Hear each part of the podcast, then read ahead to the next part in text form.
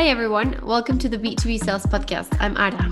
And I'm Thibaut. Every two weeks, we interview top leaders, experts, and top performers in B2B sales. And every other week, we'll share tactical tips and insights on how to start conversations, generate opportunities, and close deals faster. We are on a mission to change the way society sees sales. This profession is one of the most rewarding ever. Yet many people are afraid to do sales or they choose this career by default. This podcast is brought to you by Sales Labs. If you want to submit your questions and guest suggestions, you can join the T shaped sales community. It's a 10 euro month subscription where you'll get access to one new tactical training every month, a community of sales reps, and exclusive events and discounts. Join today and get one month for free at www.saleslabs.io slash TSC. So get ready for your dose of sales wisdom and enjoy the show.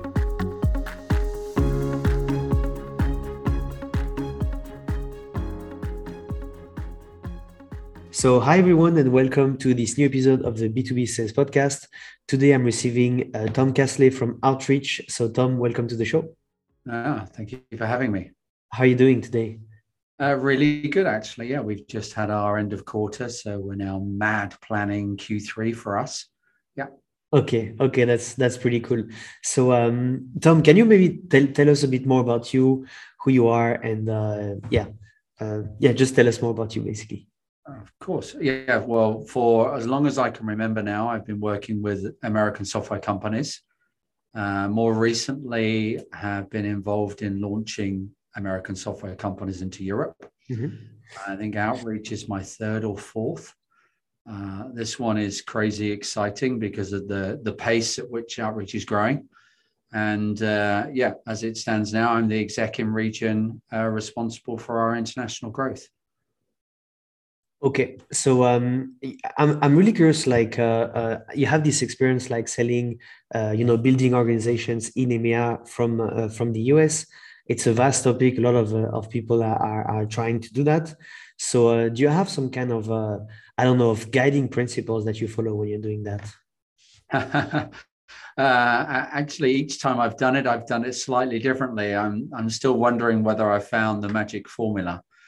Um, but let's try and highlight three things from this time round. So, um, number one, guiding principle for launching a US software company into Europe is to not build a sales office, but to be deliberate about building a region. Okay. The difference there is uh, you're not just hiring commercial sales resources, you're uh, hiring support professional services and, and all of the post-sale capabilities. Uh, in fact, here at Outreach, our first hires were the support people. And the reason that's important is it's very rare for a US software company to come into Europe and to not already have existing customers. Mm-hmm. Those customers are likely to have some frustrations just purely around time zones. Uh, the access to those expert resources where they're located geographically and, as I say, from a time zone standpoint. So, number one is uh, build a region, don't mm-hmm. build a sales office. Number two for me would be uh, as a leader uh, in region, we uh, took the deliberate choice that um, initially my responsibility would purely be sales. So I wouldn't take on a general manager position. That's critical because in the early days, it's easy not to be distracted by everything else marketing and, and PR and HR and finance and what have you. And uh, ultimately, the success of a venture like this is to deliver predictable and fast growth revenue. And being distracted by those other functions is not, uh, not optimal. So as it stands today, all of those uh, other complementary divisions report up through their lines of business. And whilst there is intense coordination, I don't have the um, uh, the baggage, if you will, of, of making sure that everything is working together perfectly. All right. So that's number two is, I suppose, is focus. The fact is the number is king when you're when you're in a region. Mm-hmm. And Number three is design the business uh, to take advantage of a meritocracy. So let me unpack that for a second. Um, what we did when we launched in region was uh, we really lent into the SDR organization uh, for two reasons. One, obviously, to, to jumpstart and accelerate pipeline. Uh, but two is to build a talent pool of folks that we could rely on to fill um, you know the individual contributor positions across the business as we grew up so when we were hiring those people oftentimes uh, the majority of our interview wasn't about whether we thought they would be a great SDR. It's we were hiring them for their next role, whether that be pre-sales, junior marketing, customer success, support, or sales or, or an SDR leadership role. So it's hiring talent that can grow with you rather than constantly having to bring more people in, which can put your culture and also kind of the ethos of the business under pressure.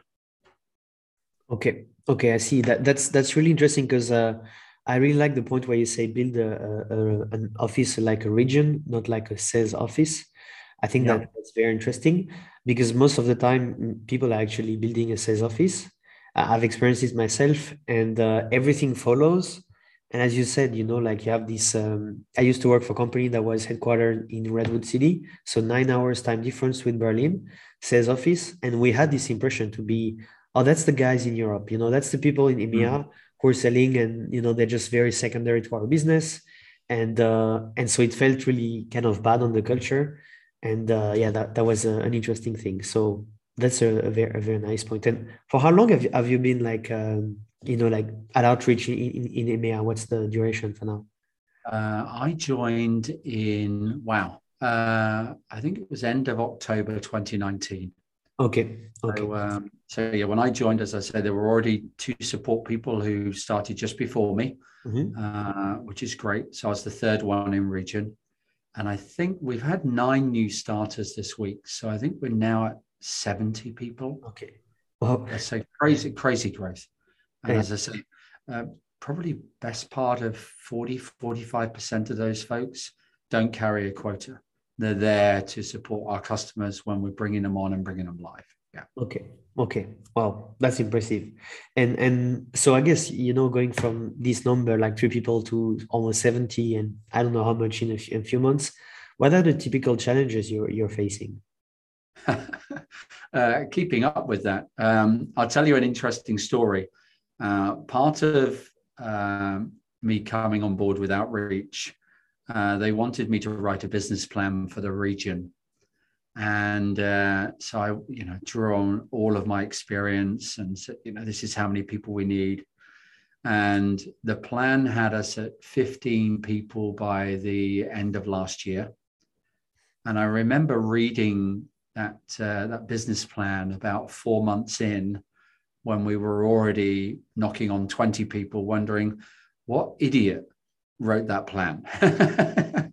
and and even at the time when I was writing it, some of the feedback was, look, okay, you know, we're, we're really keen on investing in the region, but let's not get ahead of ourselves. Let's you know build from success.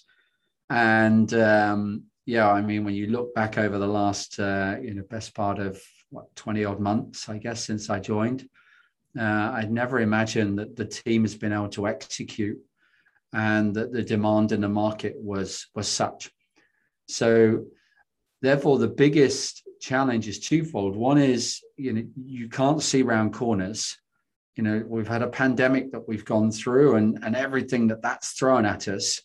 Uh, so having a plan is good, but uh, being able to react in the moment and um, you know, to being able to take advantage of that demand is is critical. And uh, the final one on that is, um, you know, if you hire good people, uh, a lot of these things you know, end up being minuscule problems rather than major ones. So, you know, just kind of hire the right people and hire ahead. Um, you know, hiring is uh, today here in the UK really tough. It's yeah. a candidates market. Uh, there's just an explosion of opportunity. Yeah. And so now, as as vendors in the space, when I'm speaking with my peers, you know, a number of them are, you know, are struggling to attract quality talent and, and even to get people to interviews and, and what have you. Um, fortunately, we haven't had so much of that, but uh, but I'm definitely, you know, seeing um, uh, you know just seeing the market explode at the moment, which is great. Why do you think you have uh, in UK like difficulties hiring sales talent? So there's um, uh, we can go off on a, a, bit of a tangent here. I, I I still would advocate that not many people at university uh, have it and you know if they if they are you know if they wanted to project out five years what do they want to be i don't think many people aspire to being a salesperson mm-hmm. and that's something that i'm on a personal crusade to change uh, along with a number of other you know sales leaders here in the uk especially for technology companies uh, and raising the bar on the professionalism mm-hmm. of um, uh, of this career path. Uh, the respect that uh, that a role like this should have because ultimately you know what? No, nothing happens in business without somebody buying something mm-hmm. your change only comes about through um, you know people process technology oftentimes it's buying some kind of technology or or what have you and it's incumbent upon the sales industry uh, to facilitate that process in a manner that uh, you know is is optimized doesn't drag out the process uh, you know, is honest and uh, and professional all the way through the process. And so, yeah, so there's a there's a there's a, a supply challenge in terms of you know there's not people knocking on the door or wanting to be salespeople. And then there's, uh, as a result of that, then there's uh, there's a quality challenge as well, is finding uh, you know people who are who have the potential uh, to be up to the mark, yeah. and yeah okay. And uh, like uh yeah because i mean for me like uh, being in, in inside like uh, an insider my wife is also an insider. You see what like especially tech sales when you're selling online you see what you what kind of life it can it can provide. Um like you, you know i think it's really about educating the market. Like in germany for example it's even harder than in uk because mm. uh you know what potentially in uk if you find someone who's very you know like just who has a very international background coming from any other location from the US, you could hire them. In Germany, they have to speak perfect German. Selling in Germany is very cultural too. And so yeah. finding people to actually uh, do the job is insanely complicated.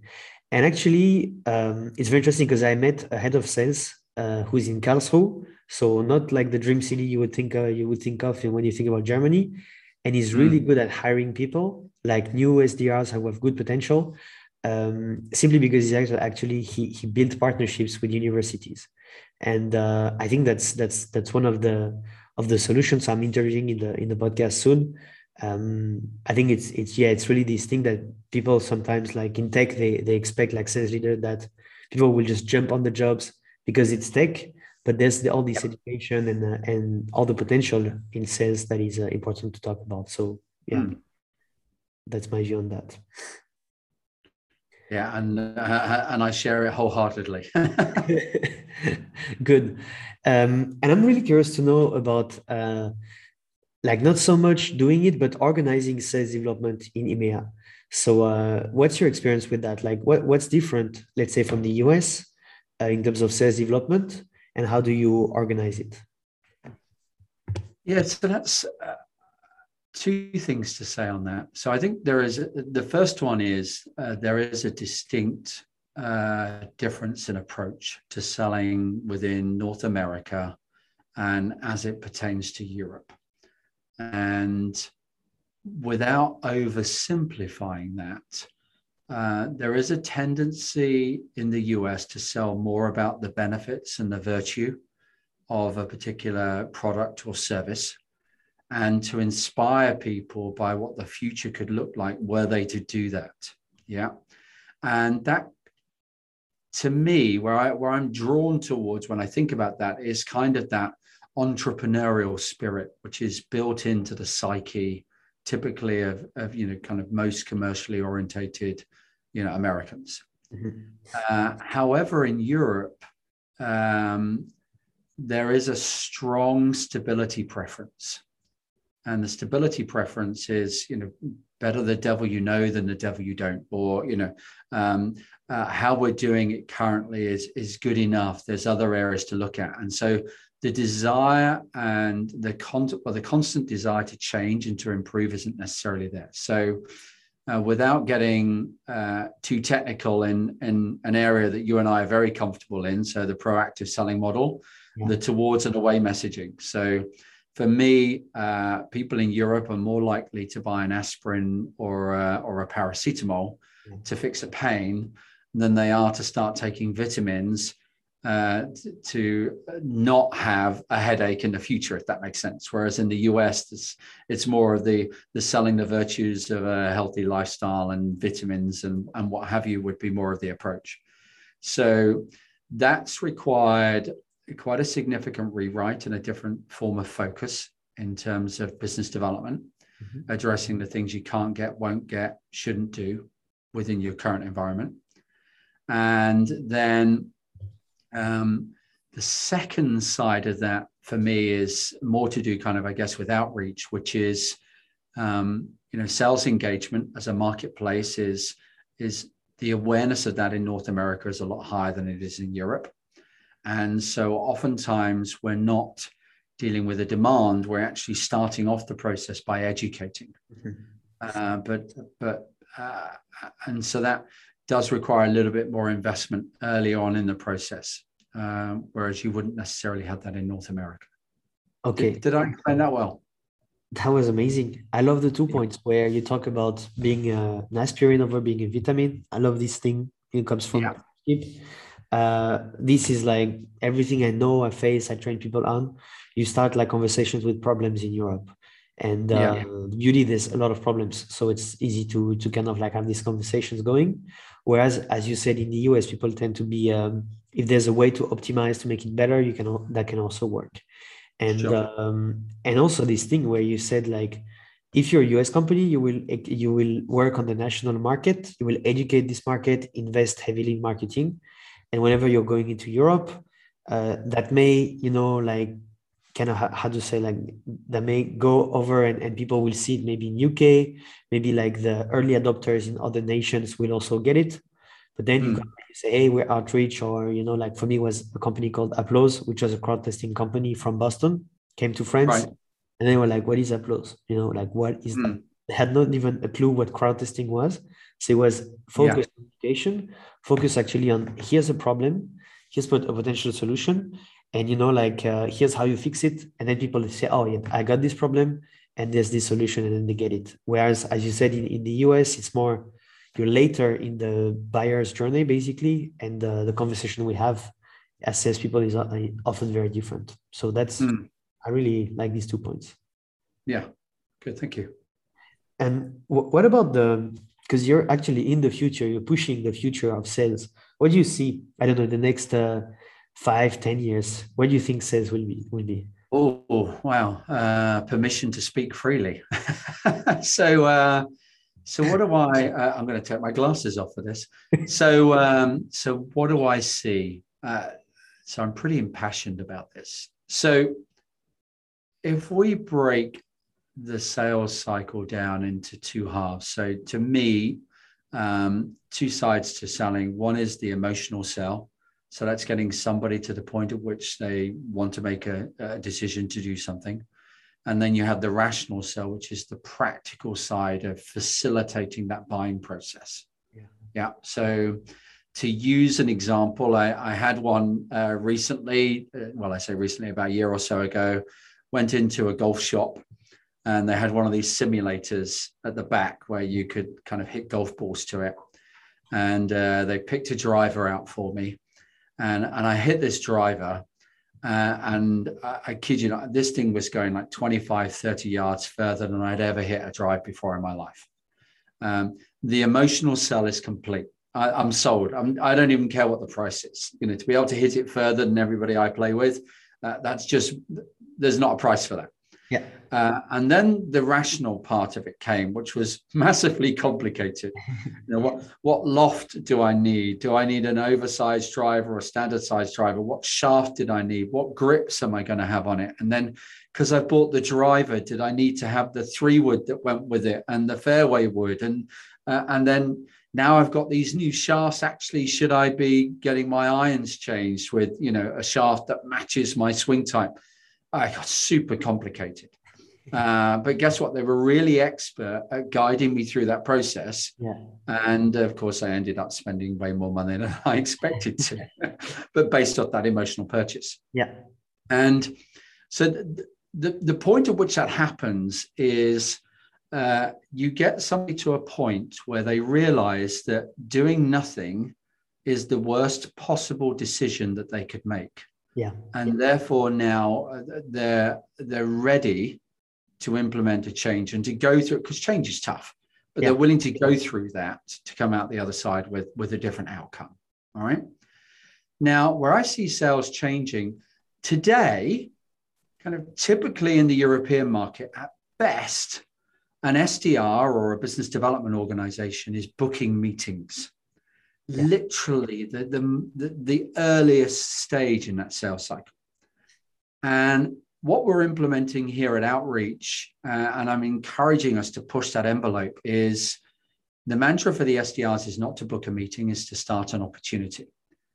And what they're doing is they're, they're getting a lot further down that journey of having somebody come to the realization that doing nothing is the worst possible decision they could make.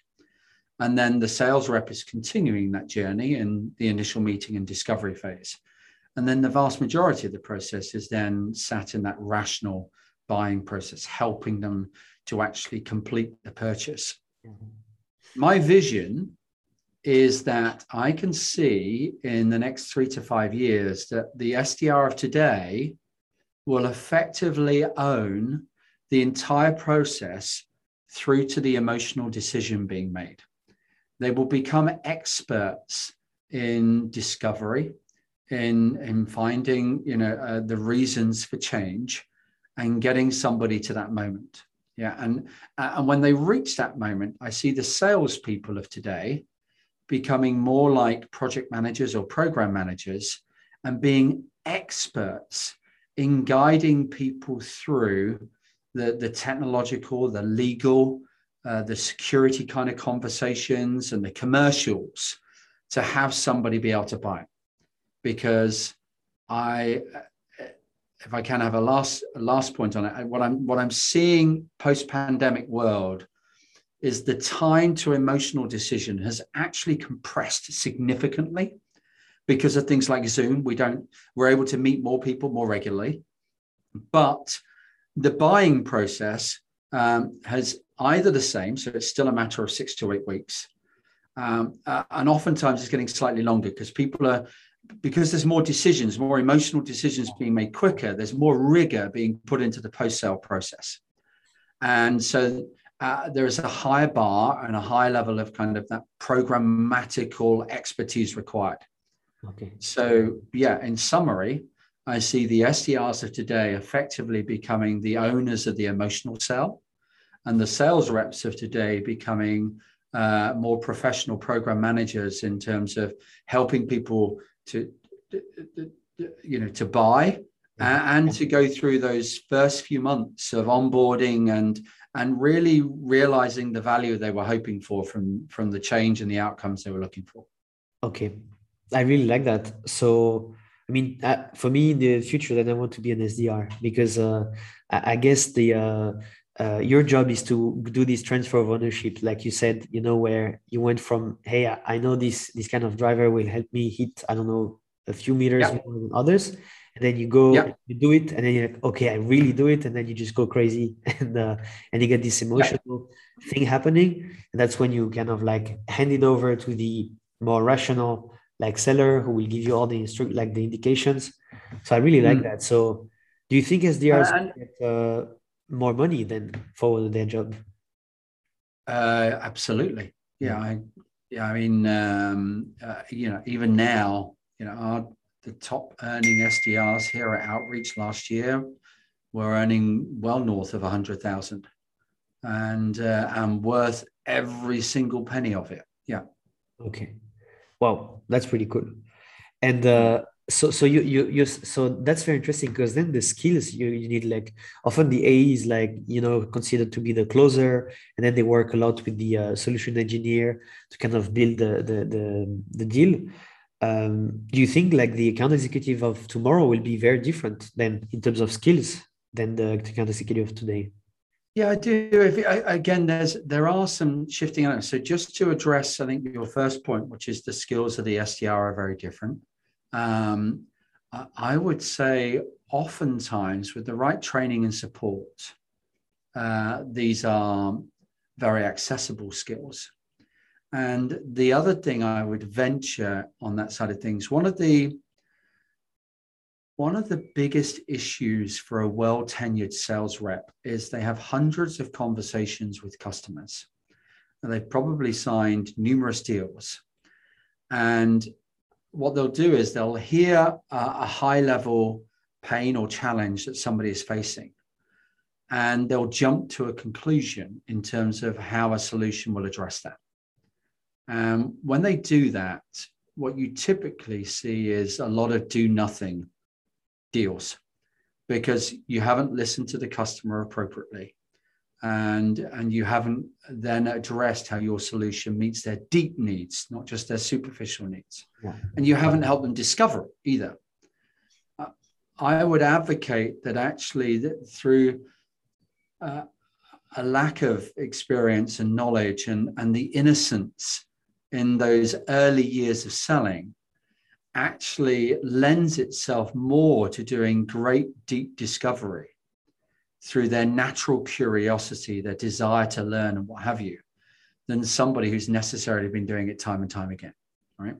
Yeah. Um, that said, that's not diminishing away from the traditional AE role. I do see that actually expanding.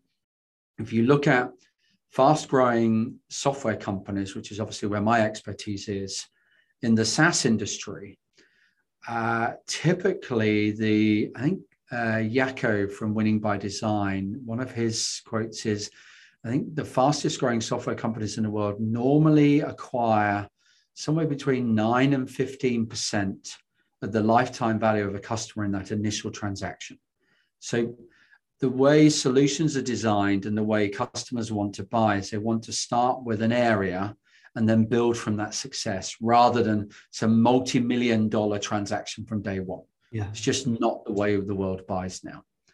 So if, if that initial transaction is uh, is not significant, then that begs the question: Well, okay, how do how do I accelerate the uh, you know the acquisition of more of your particular product or service in a short enough time frame? And that's where that program management, project management kind of skill set, but also more of an account management mindset where we're myopically focused on the value that the customer's getting and constantly tying uh, the deliverables of, of, a solution against the outcomes of the customer. Uh, and to really optimize that over so the first 12 months of that relationship mm-hmm. and that's where i see uh, the aes of tomorrow spending their time is is maximizing the, the lifetime value of a customer but particularly in that first year of the relationship okay yeah, that's really interesting. That's uh, I, have never seen it this way, where you separate the discovery, you know, this kind of deep emotional discovery, and the uh, let's say the the project or like the, the way you're going to build a solution. And uh, I think just really makes total sense now that you say you say it. It's kind of like I see everything going in this direction. I also see like um, SDR being more vocal. You know, like what I find always funny is you know people who start let's say on LinkedIn and they say, cold calling is dead, or they start debating about like obviously cold calling is not dead. It's for not for everyone, it's for some people, you know, it's like it's just like stop with this old debate, start working and thinking of other things. And I think mm. this, you know, the role of the SDR is expanding, the role of the A is changing.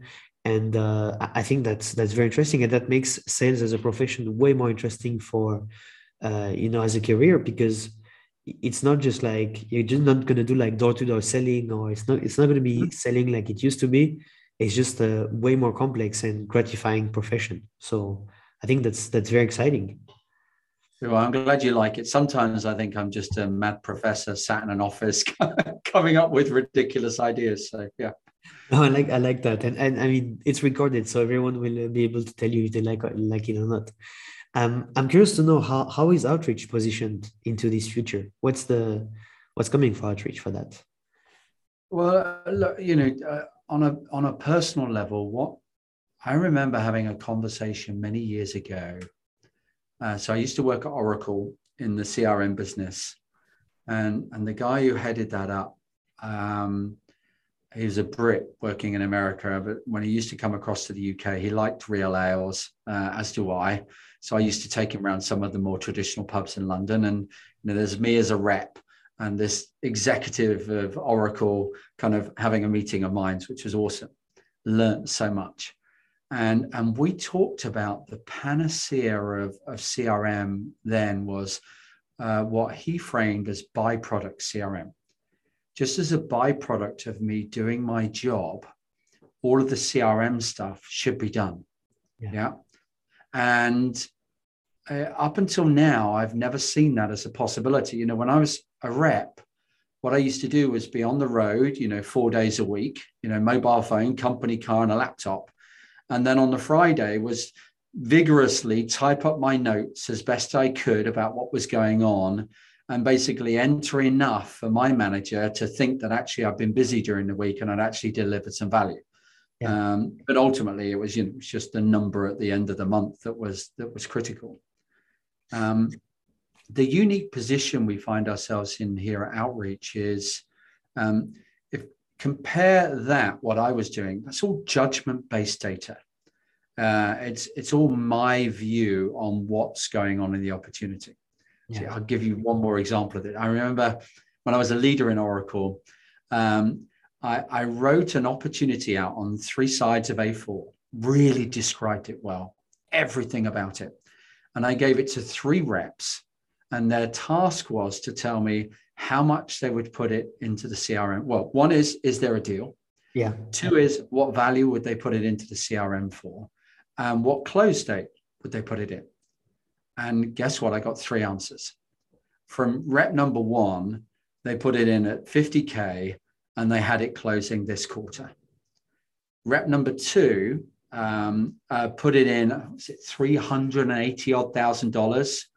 and and had it uh, put in for like 90 days time which was our average sales cycle and rep 3 put it in for three quarters of a million dollars and had it closing on the uh, on the last day of april which is the last day of a financial year and when i quizzed all three of them about it rep number one was under pressure hadn't closed a lot just needed to sign something get a pilot up and running and needed it to be this quarter yeah rep number two uh, was my solid B player rep, you know, kind of delivered a number, put the value in basically max discount, yeah. uh, and knew that our average sales cycle was around about 90 days. Yeah.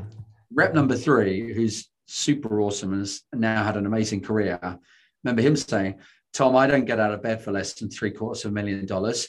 And I'm going to put it at the end of the year so you don't literally get on my back about it week in and week out and ask me what's going on. and, and now you times that by 100 reps. How do I run my business yeah. with all of that yeah. judgment? It's, it's impossible. You know, as sales leaders, we have to be magicians. Okay. Yeah. So, where outreach is today is uh, we're in the unique position that we actually capture the entire conversation every call, every email, every text interaction, every Zoom meeting, the transcriptions of all of those uh, and all of the metadata and the sentiment that goes along with it. Yeah.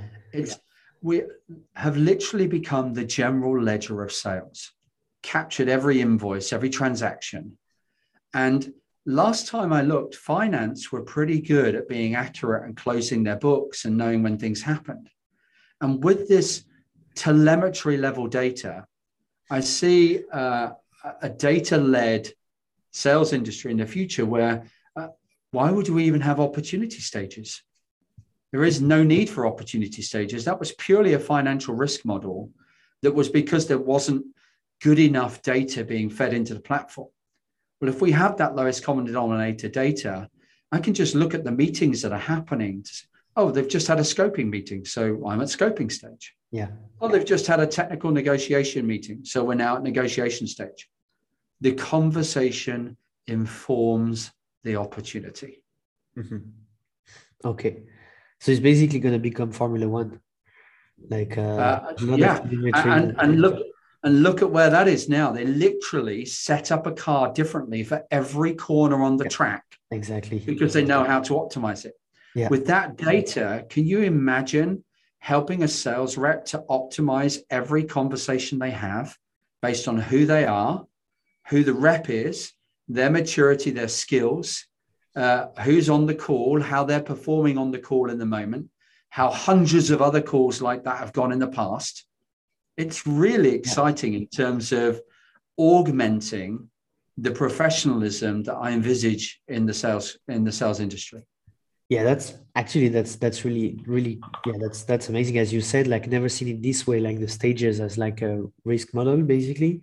But yeah mm. i think capturing all this data and making sense of it is the is the next step. And uh, i think that's going to be really amazing for sales organizations that are have these kind of tools against the other ones so yeah, it's because yeah, it's it's very. I can see the parallel with F one. I love F one, so that's gonna be uh, even better. Yeah. yeah. So uh, I mean, I guess when, when do we see outreach on the Formula One car on the Formula One car then? I, I, do you know? I heard a rumor. I think we might be uh, appearing in a sports stadium in the US at some point. I think we, okay. we've got we've got a bit of a niche uh, with sports teams in the US as you know yeah. as they're looking to sell sponsorships and uh, and VIP packages, and I think there's there's been some arrangement around that. But yeah, hey. I mean, is... I, I may have something for Monaco next year, so uh, I can uh, we can discuss about sponsoring for for Monaco. awesome, cool, good. Well, Tom, that was really interesting. I mean, it's it's like really uh, different talks than I get most of the time. Um, I'm curious to know, like, you know is there any anything you'd like to say about outreach? Are you hiring? What, what's next? Like use this platform you have to you know promote anything sure. yeah. So uh so look we're um, we're constantly hiring. Uh, most of the roles are advertised on linkedin. Um, uh, at the moment we have a particular focus on uh, customer success tech support uh, we'll have another round of sales hiring coming up shortly. We've just finished a, a pretty major round on that. Um, yeah, just watch this space. And um, look, super interested in people coming from, you know, you can't have those kind of left field views on sales without also having uh, a keen eye on left field applicants as well. Yeah, exactly. You know, some of the people we had come into the business, we've got a, you know, we had a, professional dancer recently. We've had uh, uh, just such a huge varied background of people coming in, and um, long may that continue. Yeah. Yeah. Okay. And you said like a uh, good performing SDRs make north of 100k. So I think that uh, that says a lot. If you're money driven, that's a great place to be an SDR and to uh, to really help the future of sales. But yeah, having uh, you know like different candidates, I think is super important. And uh, mm that uh, that's really good. So, yeah, thanks Tom so much for coming on the show. That was super interesting, and uh, yeah, good luck with the, the rest of the year. Fantastic. Thanks for having me. Really enjoyed the chat. Thanks for listening to this episode. If you like what you hear and you want to suggest a topic or a guest, you can join the T-shaped sales community. It's a 10 euro a month subscription where you'll get access to one new tactical training every month a community of sales reps, and exclusive events and discounts. Join today and get one month for free at www.saleslabs.io slash TSC.